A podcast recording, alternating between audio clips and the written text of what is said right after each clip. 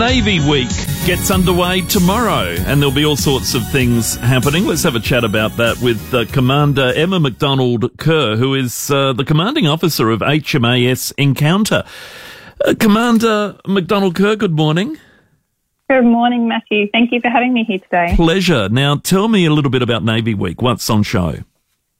Fantastic. Well, thank you for the opportunity to talk about it. We're really excited to bring together a program of activities to celebrate Navy's birthday. We'll be turning 122 on the 1st of March next week.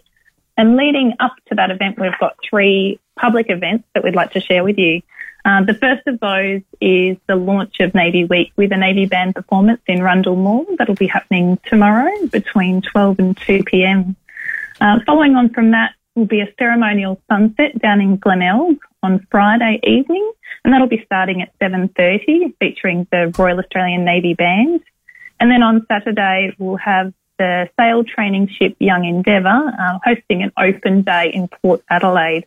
And also we'll have the Navy Band, Navy Cadets and our community engagement team up there.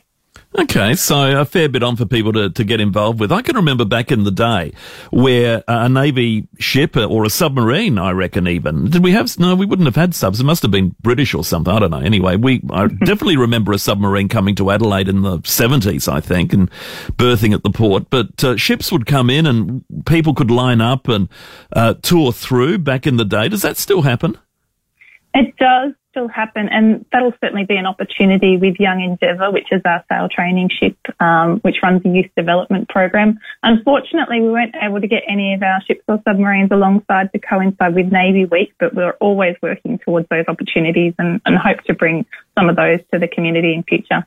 What's the brief history of the uh, Navy, uh, Emma, if I can call you that, just by your first yeah, name? Please um, do. Yeah. Uh, so, all right. What's uh, obviously we we had subs in World War One, didn't we? The AE one is that what it was called? Mm-hmm. That was lost off PNG somewhere going back. That's right. Yeah. So. Well, just going even further back, mm. so in 1901, um, that's when all of the colonial navies uh, amalgamated into the Commonwealth Naval Forces. And then uh, on to 1911, that was when the Navy, the, as we know it today, the Royal Australian Navy was formed. Of course, we've just grown and increased in strength since that time. So our fleet that uh, was originally well, back 122 years ago is a very different one, of course, to the one that we're very proud to operate today.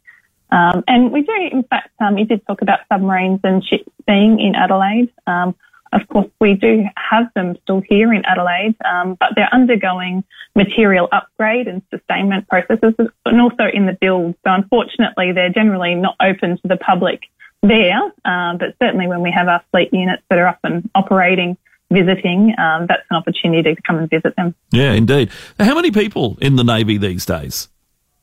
The Navy, we're around the 15,000 mark, mm. but we are growing um, a further 25% um, over the next 15 years. So we've got some pretty ambitious growth targets. Okay, all right. So, and that's across the board, I imagine. You don't necessarily need to go to sea to be part of the Navy. Um, for most people, they will go to sea at some point in their careers, and I'd say that's probably the best bit. That's the exciting part and the part where it really comes together as a team. Um, I think I think the reason a lot of us join as well. But certainly we do have a lot of roles ashore which are essential for supporting our people at sea as well. Yeah, okay. And uh, as a commander now, HMAS, uh, obviously um, uh, encounter, obviously a, a, ship. Now, tell us about the encounter. What do you what do you do on that? Mm. So we call even our shore establishments ships and, and HMAS as well. So mm. um, some people refer to them as the stone frigate. So we are a shore establishment oh, here. Right? Yes, in, in Adelaide. And our job, um, we operate a, a, small headquarter element and we support all of the Navy people in South Australia. Um, and I think it's one of those, it's the service, I think when we think of Adelaide, it's, um, the presence of Army and Air Force is very visible, but often we don't see the work that Navy is doing here. Uh, there's of course the people who are in the shipbuilding and the maritime sustainment elements, but if that happens beyond the gates of the shipyard, so it's a little bit invisible to the public. And then we've got a whole host of other people delivering really important capabilities, like out at Edinburgh, people who are working in electronic warfare, rem- remote surveillance capabilities. Of course, we've got our recruiters in the city. Uh, we've got military police, host of administrative team to make sure that um, everyone is really well supported and able to focus on their job at hand. Mm. Okay. So, and getting to the rank of commander, I mean, that's, that's upper mm-hmm. echelon stuff, I imagine. Uh, James Bond is a commander, for instance. so, uh, is that unusual in this day and age, or is it common for, for women to ra- rise to these ranks and, uh, and hold role? How many female commanders are there in the Navy? Oh, I couldn't give you uh, the number off the top of my head, but I'm very proud to serve along a lot of other oh, fantastic good. women, okay. and it's it's actually becoming um, I wouldn't say quite common, but it's definitely more common these mm. days. Mm. Um, and so yeah, we've got some. Um, in fact, um, our head of Navy engineering in the Navy Rear Admiral is a woman. Mm. Um, we've got, uh, we've previously had a couple of Rear Admirals serving naval officers, so certainly women are getting to the upper echelons of yeah. defence. And you may be aware, even uh, in our Army and Air Force colleagues, um, in fact, the Deputy Chief of Army at the moment is a serving woman. So fantastic. Yeah, v- very proud to serve among a great cohort of um, talented women. And and that's the thing, isn't it? Okay, times are changing. We all get that, and and that's a, certainly a wonderful thing these days of uh, equal opportunity and all the rest. But uh, your uh, chosen career has traditionally been such a male-dominated uh, I want to say industry, that's not the right word, but field certainly. And for women mm. to, to break through into these leadership roles, um, increasingly, as you say, is, is just wonderful. Yeah, it is. It's an exciting time just to see all of those opportunities being open to women now. Mm. Um, there were still a few, a few pathways when I joined that weren't open, and that's since changed. So really, for any woman who's looking to join today, um, you know, it's open to them which pathway they go down. What made you interested in the Navy, Emma? Uh, I really enjoyed, I think, a career that offered an exciting, unknown pathway, that sense of adventure. So that mm. was a big part of my desire to serve in the Navy. I didn't have a lot of background. I certainly hadn't been to sea before. Um, it was really just an exciting pathway and the opportunity to be part of a team as well. And also the leadership opportunities that presented. I, I always enjoyed those things as a teenager and at school. Um, I was involved in cadet organisations as well, and that sparked my interest in joining in a full time role. Yeah, fantastic. And uh, look where it's taken you, probably right across the world, I imagine.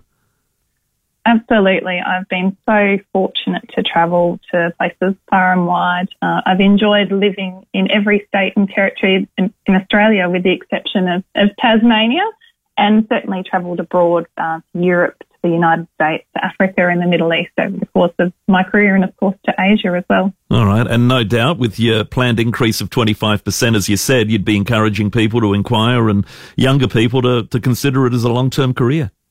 Absolutely. It's, it's such a great opportunity, whether you start um, shortly after you finish school or whether you start later in life. In fact, we have a lot of people who join with a second or third career these days. They've done something else and they've always been a little bit interested and they decide to, to have a look and see what the Defence Force offers. And uh, it's fantastic place to start out for someone leaving school, but equally a fantastic place to transition to if you are later in life and, and what want something different.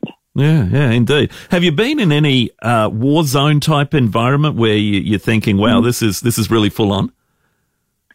Uh, I think the nature of our work does in, inherently come without dangers, and certainly operating a ship at sea, um, you know, does present dangers. But we are trained so well mm. um, that if you're presented by something like that, my experience has been that uh, that muscle memory, your training kicks in and you're prepared yeah. to respond. So I've, um, while I've felt that, yes, there are some dangers here, I've always felt prepared as well, which is really reassuring. And also when you know that your team equally um, are there to support you yes. and they are well trained as well, um, it, it doesn't present the challenges that you otherwise think it might. Fantastic. Well, look, great uh, luck with Navy Week starting tomorrow, as you said, the uh, the launch of yeah. Navy Week with the band in, in the mall between 12 and 2, and uh, people can go along to that and all the other events on. Obviously, there's a website as well, I imagine, uh, mm-hmm. that people can go to. I guess you just Google what Navy, Navy Week, and that'll probably find everything you need.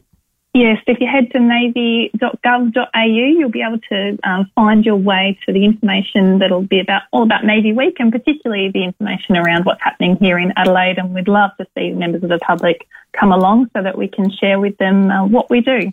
Wonderful. Commander Emma McDonald Kerr, lovely speaking with you and uh, all the very best with that and whatever may lie ahead.